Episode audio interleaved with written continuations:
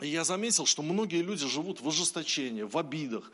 И, и они живут в этом психологическом давлении. Просто из-за того, что э, у них, они допустили в свое сердце горький корень. А Господь хочет освободить.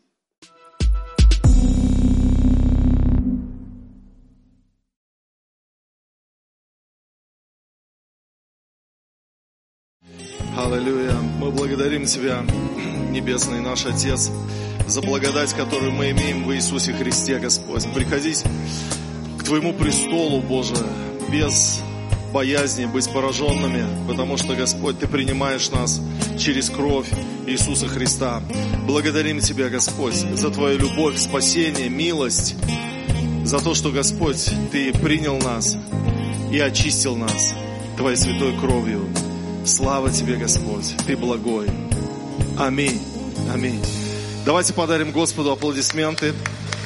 Аллилуйя. Пожалуйста, присаживайтесь, друзья.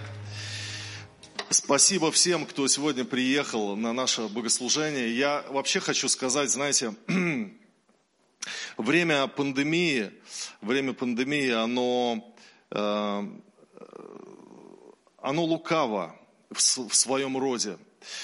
Церковь перестроилась на онлайн-режим. Мы, конечно, видим, что уже без этого, наверное, немыслимо существование церкви. Но в то же время есть люди, которые спрятались под онлайн для того, чтобы э, смириться с ослабленной духовной жизнью, для того, чтобы не участвовать в богослужении, для того, чтобы не отдавать все свое сердце, не жертвовать. И вы знаете, вот для меня очень таким большим примером является Геннадий Иванович, вот он на первом ряду у нас сидит, он приходит всегда, в любую погоду, ему 91 год, он приходит и участвует. И вы знаете, это так здорово. Хочу, чтобы мы вот, ну, просто на самом деле а, воздали славу Богу за него. Потому что Конечно, есть пожилые люди. Я своей маме сам говорю, не ходить на богослужение, тем более у нее периодически она заболевает, и я переживаю, чтобы она не заразилась коронавирусной инфекцией. И, и это правильно в отношении пожилого возраста а, и тех людей, которые вот, ну, реально э, где-то вот они э, имеют какие-то Э, иммунные заболевания и боятся заболеть и так далее. Но я о другом говорю, вот поймите меня правильно, я не против онлайн э, это наше служение, мы от него не откажемся, мы будем его вести. Я о, о том, что вот есть некое ослабление. Вы знаете, за последние месяцы у нас упали пожертвования, просто взяли и упали в два раза. И ну, мы разговариваем с церковным советом, и мы понимаем, что мы осенью не войдем в наш э, храм, Просто не войдем. Если оно так сохранится, если вот такая тенденция будет. И это, я думаю, связано, знаете, не совсем с экономическими какими-то факторами в городе. Вот это связано как раз с тем, что мы прячемся под слабую жизнь. И есть такое место Писания в Откровении 3.2 бодрствуя, утверждая прочее близкое к смерти. Оно немножко непонятно в синодальном переводе. А вот в новом, в новом русском переводе «пробудись, укрепи то, что еще остается и находится на грани смерти». И вот еще РБЦ перевод. «Опомнись, не дай умереть в себе той малости, что осталось». То есть вот есть христиане, у которых вот, вот духовная жизнь, она теплится, она осталась вот та малость. Эм, и, ну, вот я хочу просто призвать вас укрепить свою духовную жизнь, укрепить себя в посвящении, на молитву ходить, а, когда она есть у нас в пятницу. Приходить на богослужение, если вы здоровы, и если с вами все нормально, вы молодой человек, э, ну, приходите, пожалуйста. А, я, не пугайтесь вот метели. О метели столько русских песен сочинено.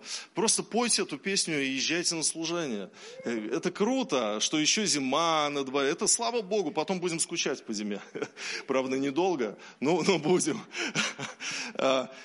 Друзья, поэтому я хочу просто призвать укрепить свою духовную жизнь, укрепить свое посвящение. Помните, мы раздавали такой листочек, и каждый писал, кто сколько может на храм. Вот без давления, без принуждения. Просто кто сколько хотел бы жертвовать каждый месяц на храм. И мы никого не контролируем в том плане, что мы не смотрим по спискам и не говорим там, а этот почему в этом месяце не пожертвовал, сколько он обещал. Нет. Но я просто призываю к тому, чтобы мы вернулись вот к тому огню, с чего мы начинали, когда мы начинали строить храм, потому что нам нужно усиление. Нас никто, ни Запад, ни Восток не усиливает, э, э, нет никаких компаний, которые вливают в нас деньги. Мы сами, вот, вот что у нас есть, вот на то мы и строимся. Поэтому, друзья, давайте укрепимся. Следующее воскресенье целевой сбор на храм. И я призываю вот укрепиться и принести Господу жертву, вот, вот, вот такую жертву от всего сердца. Принести и благословить, и сказать, будет храм, будет храм у нас во имя Иисуса. Мы войдем в этом году. Мы не будем откладывать на следующий год. Мы в этом году войдем в него. Аминь. Аминь. Слава Господу, друзья.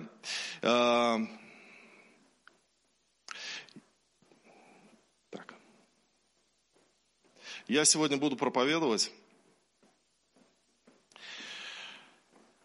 на тему «Как справиться с психологическим давлением». Мы все периодически а, можем испытывать на себе психологическое давление.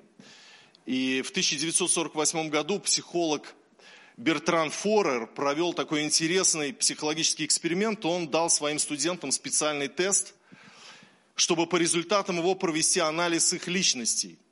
Однако вместо настоящей индивидуальной характеристики он дал всем один и тот же расплывчатый текст, взятый из гороскопа. Ну, знаете, там, вы человек довольно решительный, но вас иногда посещают сомнения. Или у вас много друзей, но некоторые считают вас замкнутым. И попросил каждого студента по пятибальной шкале оценить соответствие описания их личности. И что вы думаете? Средняя оценка была 4,26. Почти все узнали себя в описании. То есть это эффект Форера, так называемый эффект субъективного подтверждения. Вот этим эффектом можно частично объяснить феномен широкой популярности астрологических гороскопов, хиромантии – и разных псевдонаук. И э, о чем мы говорим? Дело в том, что на нас влияет информация.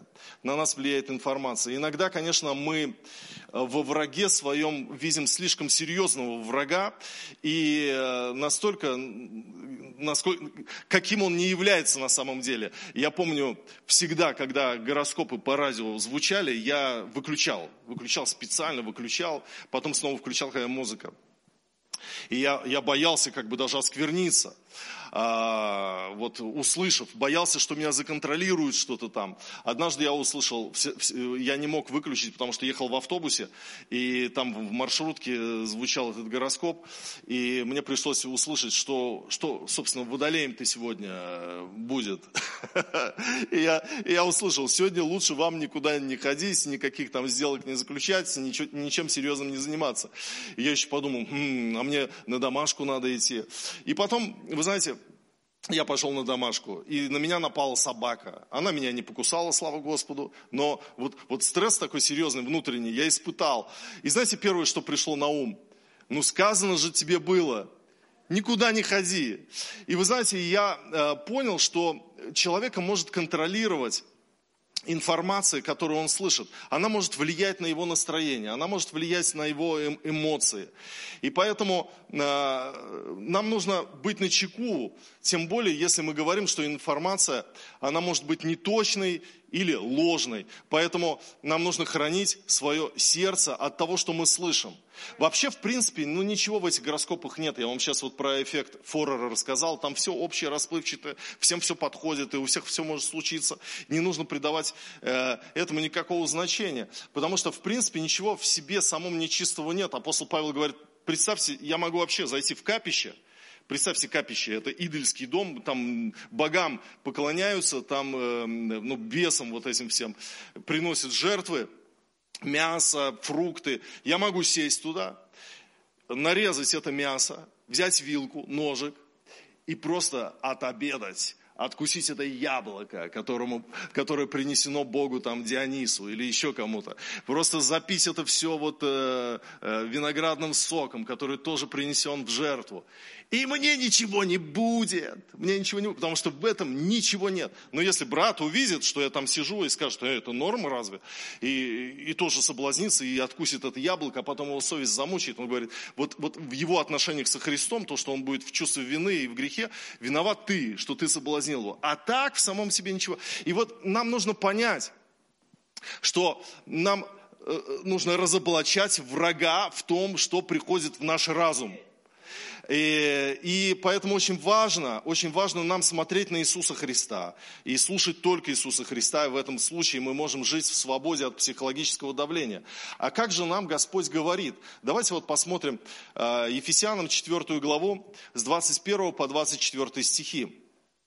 Апостол Павел пишет, потому что вы слышали о нем и в нем научились, так как истина в Иисусе отложить прежний образ жизни ветхого человека и сливающего в обольстительных похотях, а обновиться духом ума вашего и облечься в нового человека, созданного по Богу в праведности и святости истины. И апостол Павел говорит о том, что нам нужно отложить прежний образ жизни ветхого человека, и нам нужно обновиться духом ума. Господь часто становится очевидным для нас через обновление ума. Когда мы обновляем свой ум Словом Божьим, когда мы преобразовываем свой ум, потому что преображение ума происходит через Писание. Как обновлять свой ум? Апостол Павел говорит, ключ к победной жизни находится в том, что мы будем обновлять свое мышление. А, вот, вы знаете, очень часто дьявол пробивает нашу броню праведности тем, что вводит нас в чувство вины.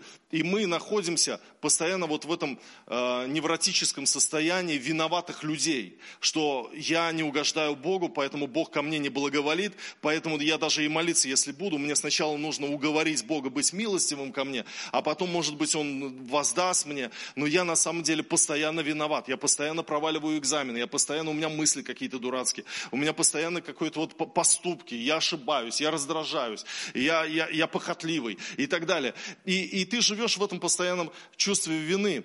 И э, такие люди, которые живут в постоянном чувстве вины, они ищут какого-то сверхъестественного подтверждения, когда ангел придет и возьмет уголь с жертвенника и прикоснется к устам и скажет, Бог очистил тебя, ты, не, ты теперь святой. Или там э, пророк подойдет и скажет, ты знаешь, Господь осветил тебя и принял тебя, не чувствуй себя виноватым, и ты, о Боже мой, я, я наконец-то, наконец-то Бог меня простил. Но э, Писание нам говорит, что нам нужно ответить на вопрос идентификации, на вопрос, кто я такой.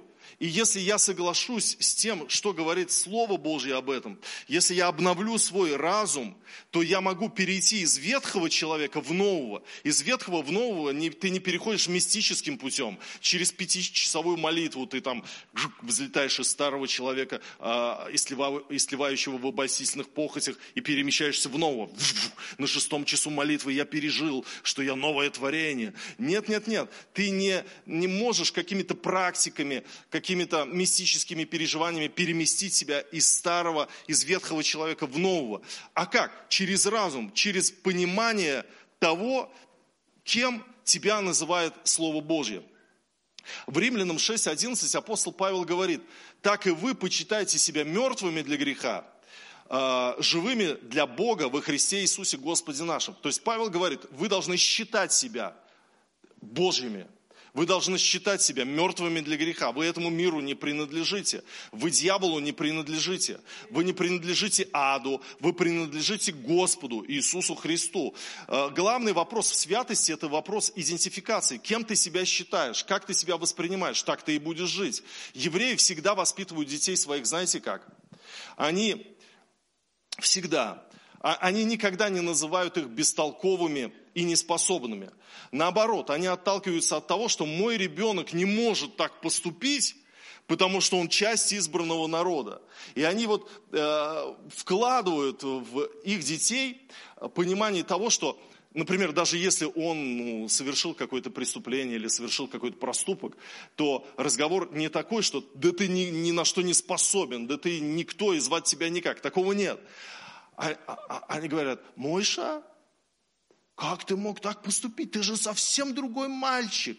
Ты же положительный. Ты же человек высокого духа. Это тебе не присуще. Как могло так случиться, что ты так поступил? И они вот так воспитывают детей. И нам нужно понимать, что вопрос идентификации. Кто я? Я Христов. Господь со мною. Он меня искупил. Он меня принял. У, у нас же очень часто мы живем вот в этом, э, в разуме идет битва насчет того, Бог со мной или не со мной. А, может быть, он не со мной, он удалился от меня, я его не чувствую, я его не вижу, я его не ощущаю. Наверное, он оставил меня. Ну, конечно, есть за что оставить меня. И мы в этом э, пребываем. Но нам нужно понять, что вопрос принадлежности решен на кресте. В Иоанна 19 главе 30 стихе написано, «Когда же Иисус вкусил уксуса, сказал, совершилось, и, преклонив голову, предал дух» совершилось, это греческое слово тетелостай, и оно означает буквально «закончено». На древних папирусных расписках об уплате налогов это греческое слово в значении уплачено полностью стояло поперек текст, текста. То есть вот представьте себе, уплачено полностью, там вот штамп такой стоял. И это вот тетелостай. И Иисус, умирая, говорит, тетелостай, свершилось. Ну, то есть э, уплачено полностью, сполна, сделка закончена. В устах Иисуса это слово означало, что дело искупления нашего – им завершено. Дело в том, что вопрос долга в те времена, он был особенным. Может быть, сейчас, конечно, тоже есть такое, что за долги ты можешь попасть в тюрьму. Но тогда это было сплошь и рядом, и человек мог из-за того, что задолжал слишком много, а, быть продан в рабство. И представьте себе, человек стоит на рынке рабов. Сколько он стоит? 100 миллионов. И за него заплачено. Все, ты не принадлежишь этим господам, я освобождаю тебя, за тебя заплачено. И вот мы получаем оправдание даром, написано в Римлянам 3.24, искуплением в Иисусе Христе. Мы получаем оправдание через что? Через шестичасовую молитву, через то, что мы там много чего сделали для Господа. Нет, оправдание мы получаем даром, искуплением в Иисусе Христе. То есть мы выкуплены, за нас заплачено кровью Иисуса Христа. Иисус сказал, тетелестай, свершилось, все перечеркнуто, твоя долговая расписка – Поэтому я не могу сомневаться, что Бог со мною. Он меня искупил, я куплен, я принадлежу Ему, я избранный Сын Божий, искупленный Христом. И когда я преобразую свой ум, когда апостол Павел говорит, считайте себя мертвыми для греха, живыми для праведности, я считаю себя на самом деле, я другого рода, я аристократических кровей Христовых, я не принадлежу этому миру. И поэтому, когда я осознаю свою принадлежность, мне и не хочется, в общем, общем-то, впадать в разные э, грехи, потому что я не, не с ними, э, это не мое, это как на белую скатерть поставить жирное пятно, э, я брезгую этим, я не хочу в этом находиться, я не хочу в этом жить, я Христов, я искуплен. Если я согрешаю, я, конечно, должен покаяться, и кровь Иисуса Христа что делает? Омывает меня от всякого греха, но я принадлежу Господу, Он искупил меня. И вы знаете, преображение ума может также происходить и так. Первое, преображение ума у нас происходит через Писание.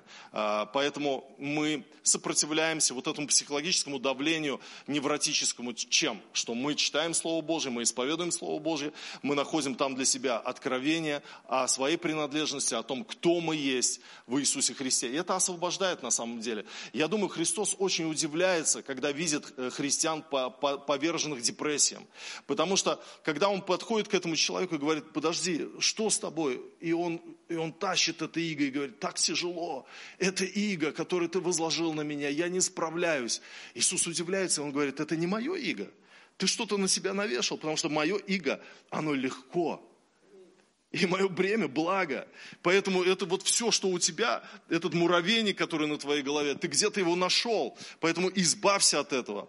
Я принес свободу Итак, через обновление ума происходит э, освобождение от давления психологического. Второе, преображение ума может происходить через благодарное отношение к жизни.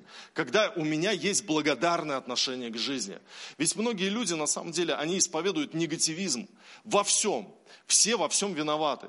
Президент виноват, наш мэр виноват, дворники виноваты, город виноват, что он такой плохой, соседи мои виноваты, все виноваты.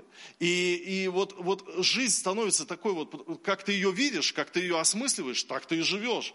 И ты и, ну, надеешься, что, может быть, когда-то будет лучше, а никогда не станет лучше, если ты сегодня не будешь замечать чего-то хорошего. Когда ты находишь позитив в том, что с тобой происходит, то Бог – он как-то присоединяется к этому. Но примером ярким для нас служат Иисус Навин и Халев. Они были другого духа. Какого? Позитивного. Они видели, что мы с Господом сможем э, победить врага. Никто не видел, все просто а, роптали. Но вот за то, что Иисус Навин и Халев видели возможности, видели благословение от Бога в том, в чем они находились, они вошли в землю обетованную. То есть Бог благословляет, когда у тебя оптимистичный настрой. И, и тогда ты на самом деле живешь по-другому. Ты можешь жить в самом, может быть, тяжел, тяжелом экономическом районе этого мира и при этом быть самым свободным внутри человеком. И все зависит не от внешних обстоятельств, а от твоего взгляда на жизнь. И апостол Павел пишет во 2 Коринфянам 7 глава с 5 по 7 стихи. «Ибо когда мы пришли в Македонию, плоть наша не имела никакого покоя, но мы были стеснены отовсюду». Это психологическое давление. А отвне нападения, внутри страхи. Но Бог, утешающий смиренных, утешил нас прибытием Тита – и не только прибытием Его, но и утешением, которым Он утешался о вас, пересказывая нам о вашем усердии, о вашем плаче, о вашей ревности по мне, так что я еще более обрадовался. Откуда апостол Павел взял, что это Бог их утешил через Тита? Может быть, это Тит сам их утешил? Ну, к примеру, да, Тит такой вот он нашел какие-то слова ободрения. Но вы знаете, что я увидел? Иногда мы ищем знамения, чтобы Бог доказал нам свою любовь а Он действует через нашу способность видеть Его руку в повседневной жизни. И апостол Павел видел, что это не просто Тит мне хорошую новость рассказал, а это Бог через Титу меня утешил. И вот когда ты в каждом дне будешь видеть, что все, что хорошее происходит, Бог это тебе дает, Бог тебя благословляет, и отмечать это, и благодарить Бога за это, ты знаешь, жизнь, она изменится. Вот это давление психологическое, оно уйдет. Павел говорит, мы были стеснены отовсюду, мы реально боялись, мы были на грани того, что вот, ну, нас убьют, и мы в страхе были. Но когда пришел Тит, Бог утешил нас через Тита и тем утешением, что он еще про вас рассказал. Это не просто история, рассказ. Вы знаете, Некоторые ждут, когда Господь придет в ярком видении э, ночью там, и так далее. Но Бог уже приходит сейчас через это место Писания к нам и утешает, ну вот там через Сита, сейчас через Сергея, э, дома у тебя там через Наталью, через Кристину, через кого угодно. Господь может утешать, но ты должен это заметить и сказать, вау, спасибо тебе, Господь, спасибо тебе, Господь, аллилуйя. И э, вы знаете, что сейчас вот э, очень многие мамочки, они э, находятся в таком давлении психологическом относительно дистанционного обучения своих детей.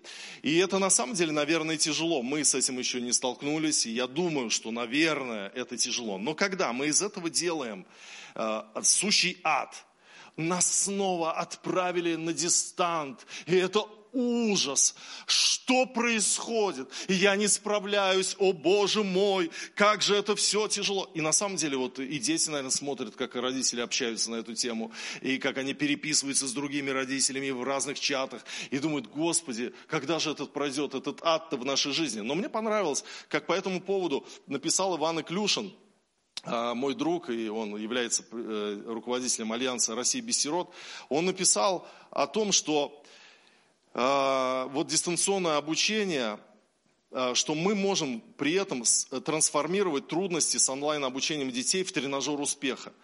Он говорит, мое мнение, что дистанционное обучение на всю страну – это огромное благо. Видно, что дети приспосабливаются, они начинают учиться, работы становится больше, формальностей меньше, потому что надо все выполнить, все отправить. В целом дистанционное обучение может сыграть огромную пользу для всех нас, потому что те люди, которые воспитывались и обучались дома, сегодня в списке 100 Forbes. Там большинство людей, самых богатых людей мира, те, кто делали уроки на обеденном столе под наблюдением мамы. Они все это вспоминают. Многие из них дисклексики, дисклексики или в силу других причин не могли учиться в школе. Теперь сегодня они дают нам всем работу. Распоряжаться огромными финансами и э, трудовыми, распоряжаются огромными финансовыми и трудовыми ресурсами. И на самом деле ты можешь преломить взгляд, по-другому просто посмотреть, что, ну, слава Богу, сейчас такая ситуация, но есть возможность, на самом деле ребенок может где-то усилиться, я в этом помогу, и Господь нам поможет. Ведь многие на домашнем обучении вообще находятся, и как-то они учатся, и как-то справляются, выбирают такое обучение. Поэтому всегда нужно находить во всем благо и благодарить Господа.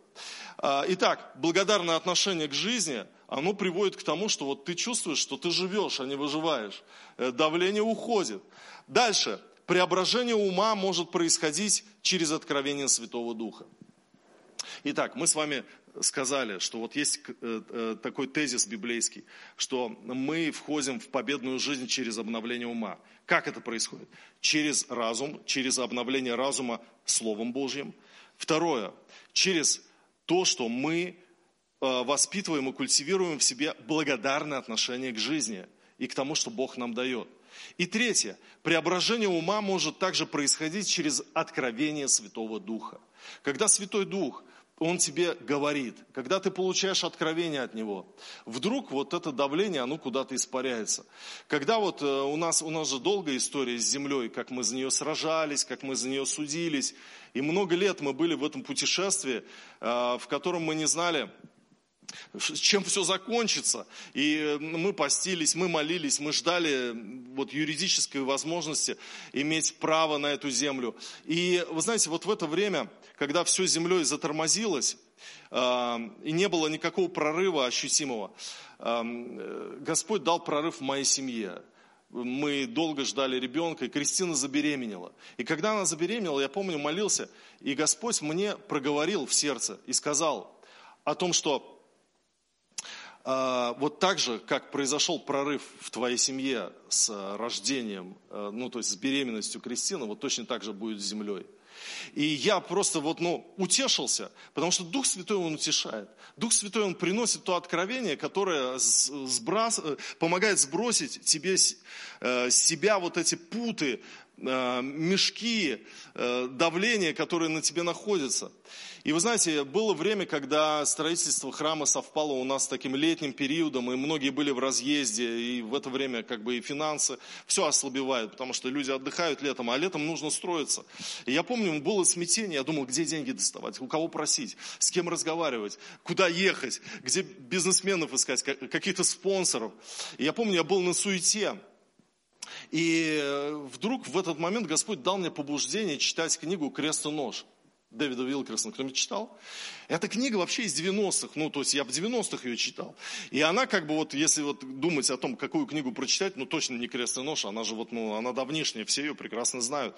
Но у меня было желание, и я стал ее читать. И когда я ее читал, я видел вот эти моменты, как Дэвид Вилкерсон сталкивался с проблемами о том, что ему надо ехать в Нью-Йорк проповедовать, а денег нет. Ему надо приют подростковый, Господь ему показал, ну, э, э, создать, но денег нет. И тогда он молился, и потом Бог вот отвечал сверхъестественно. Просто любая сумма на это видение приходила и покрывала.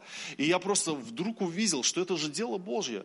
Господь позаботится о нас, и у нас будет достроен храм. И э, то, что Он дал нам зачать, Он даст нам и родить.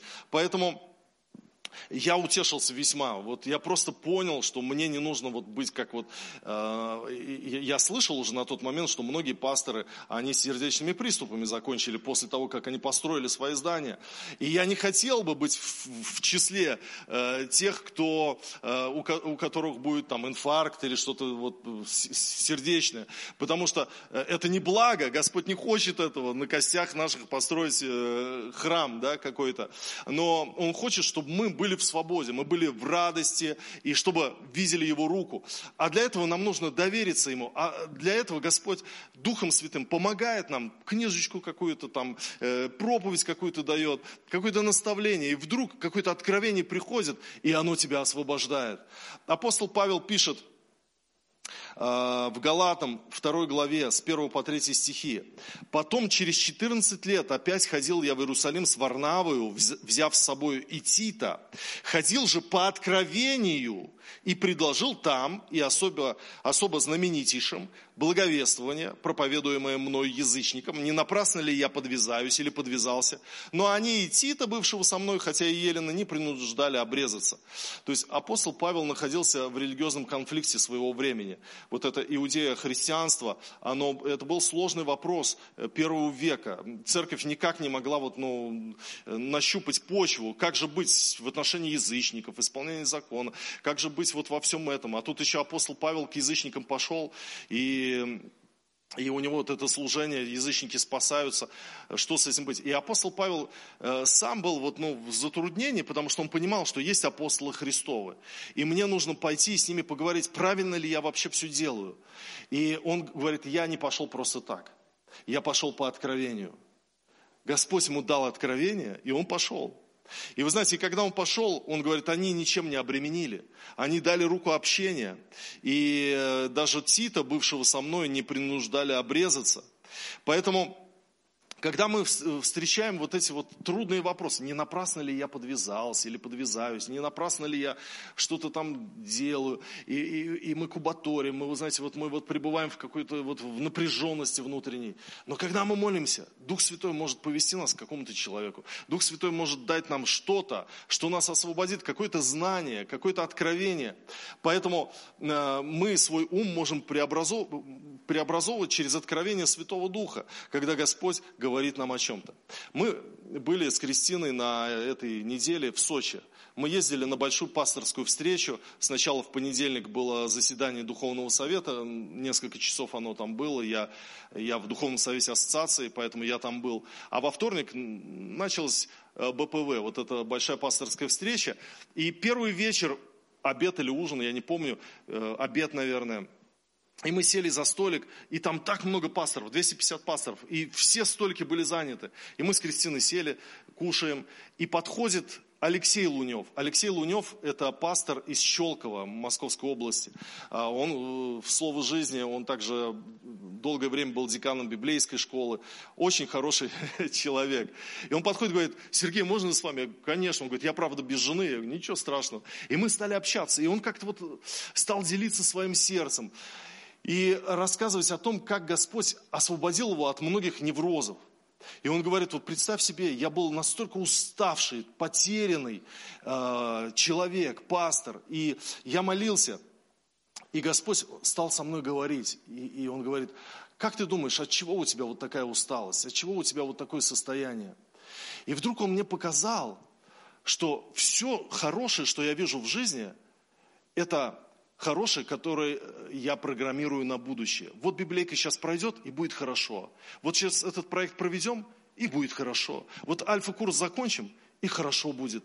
И я всегда вот жил по принципу что-то доделать, и тогда будет хорошо. Вот лето дождаться, в отпуск поехать, и тогда будет хорошо. И Господь мне показал, что а, а ты не видишь блага в сегодняшнем дне. Потому что если ты не живешь сегодня, со мной в радости, значит, ты и дальше не будешь испытывать благо. И говорит, он так меня освободил. Ты представляешь, Сергей говорит, он просто исцелил мое сердце вот от этой философии неправильной, что когда-то будет хорошо.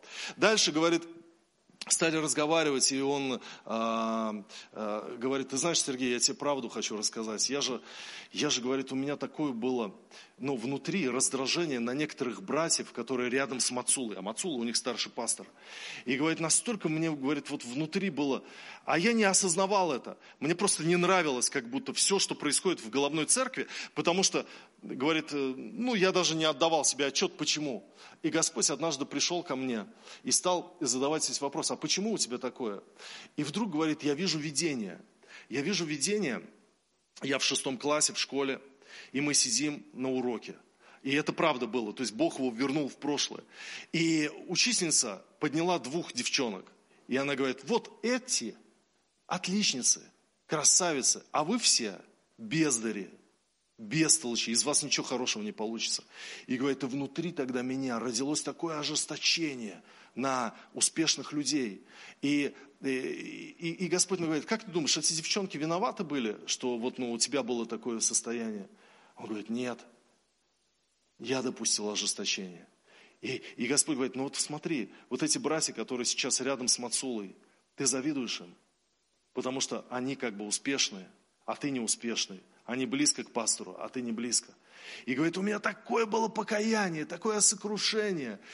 И внутри такое желание поехать в головную церковь. И, и говорит, раньше мне прославление там не нравилось. Не нравилось, ну, все, что происходит, мне казалось, вот, как будто это оппозиция моя. Но я приехал, ну, туда, После того, как Господь дал мне это откровение, исцелил мое сердце, мне нравилось все. Прославление супер, проповедь пастора, огонь. Я обнялся с этими братьями, которых вот я вот, ну, которых, которым завидовал. Я полностью был исцелен. Сергей говорит, это изменило всю мою жизнь, мое служение изменило. Я просто, ну, и он сам у него слезы на глазах, он мне это рассказывает. У нас, короче, обед был вот, вот, я говорю, слушай, Алексей, нам после этого обеда можно, в принципе, и уезжать, потому что что еще ожидать-то такое сильное здесь присутствии такие сильные откровения. И вы знаете, я заметил, что многие люди живут в ожесточении, в обидах. И, и они живут в этом психологическом давлении. Просто из-за того, что э, у них, они допустили в свое сердце горький корень. А Господь хочет освободить. Поэтому тебе нужно просто поговорить с Иисусом. И Он исцелит твое сердце от горечи, от обиды. Он что-то тебе покажет и твой ум обновится, и ты вдруг увидишь вещи по-другому.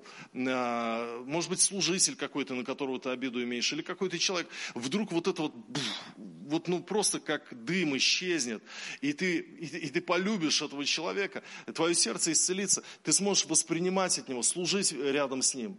Поэтому нам нужно откровение Святого Духа, чтобы это преобразовало нас, избавило нас от всякого давления. Аминь.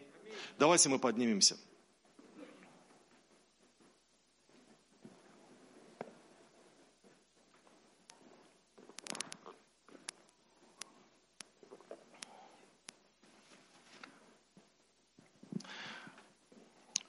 Я написал как-то статью в экзистенции «Неврозы в христианстве. Возможно ли это?».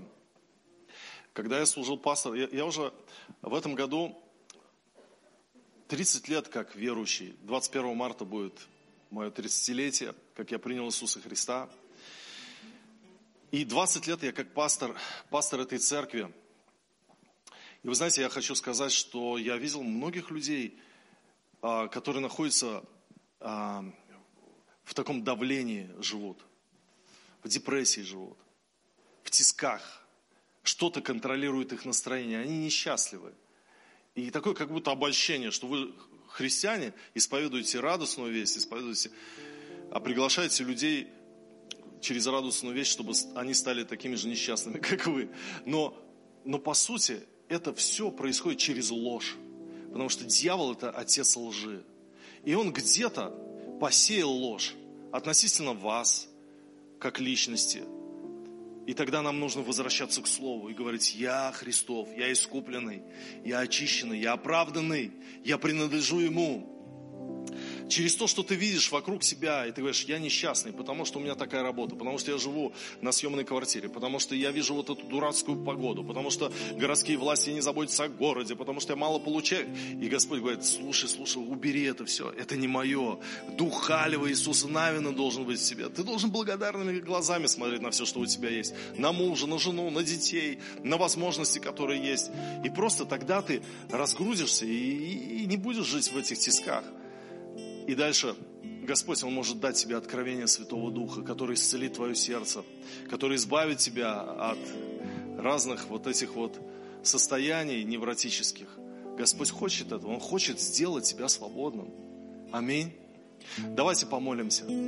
Отец Небесный, мы благодарим Тебя за то, что Ты выводишь на свободу каждого, кто желает этого. Мы не хотим жить в рабстве, ведь Ты нас освободил от греха, от смерти. И Ты освободил нас от депрессии, Господь. Мы не хотим жить в ней. Мы не хотим жить в чувстве вины, отверженности, э, в чувстве подавленности от того, что у кого-то есть, а у нас нет. Э, Господь, мы не хотим завидовать, мы, мы хотим быть в радости, находиться в свободе. Мы просим Тебя, исцели наши сердца, Господь, через откровение Святого Духа, через Твое Слово.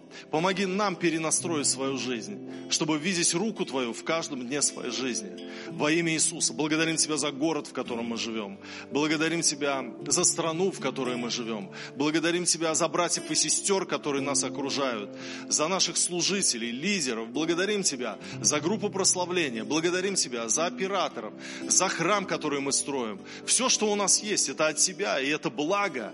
Благодарим Тебя, Господь. Мы славим Тебя, мы поклоняемся Тебе, Господь. Мы прощаем всех, на кого имели жалобу, на кого мы были обижены. Мы отпускаем, Господь. Мы не хотим, чтобы это было в нашем сердце и пленяло нас. Во имя Иисуса мы хотим быть свободными, Господь. Во имя Иисуса Христа. Боже, благодарим Тебя за то, что Ты изливаешь Духом Святым любовь свою в наши сердца. Славим Тебя, Господь, поклоняемся Тебе. Аллилуйя. Аминь. Аминь. Вы знаете, друзья, я хотел бы сейчас э, помолиться вместе с вами еще одной молитвой, помолиться за время, в котором мы сейчас живем, и за отношения между Украиной и Россией. Это политика. Мы не будем лезть в политику, мы не будем анализировать и говорить, кто прав, кто виноват, что там э, происходит. Но мы призваны быть миротворцами. Мы призваны быть людьми мира. И поэтому мы призваны молиться за мир. Молиться за мир на наших землях и в Украине, и в России. Поэтому давайте мы помолимся. Мы братские народы. И мы не хотим войны. Мы, как христиане, против войны. Мы за мир. Поэтому давайте помолимся, чтобы был мир. Господь, мы молимся за мир между нашими странами, Россией и Украиной. Во имя Иисуса Христа мы молимся, чтобы не было войны. Мы просим Тебя, чтобы Твой мир, Господь, сошел в сердца э, всех, кто отвечает за начало войны, за введение войск, за за, за, за то, что э, называется конфликтом военным. Мы просим Тебя, Останови, Господь, войну во имя Иисуса. Пусть не будет ее. Пусть воцарится мир. Мы просим Тебя, чтобы не было пролития крови, чтобы пацаны не погибали, Господь, чтобы семьи были защищены. Мы молимся о беженцах, просим Тебя, сохрани их, дай им дома, дай им защиту, дай им помощь во имя Иисуса. Все, кто уже сейчас испытывает какой-то кризис от этого, просим Тебя, пусть ангелы Твои сохранят. Пусть ангелы Твои, Господь, покроют и защитят во имя Иисуса. Аллилуйя. Аминь.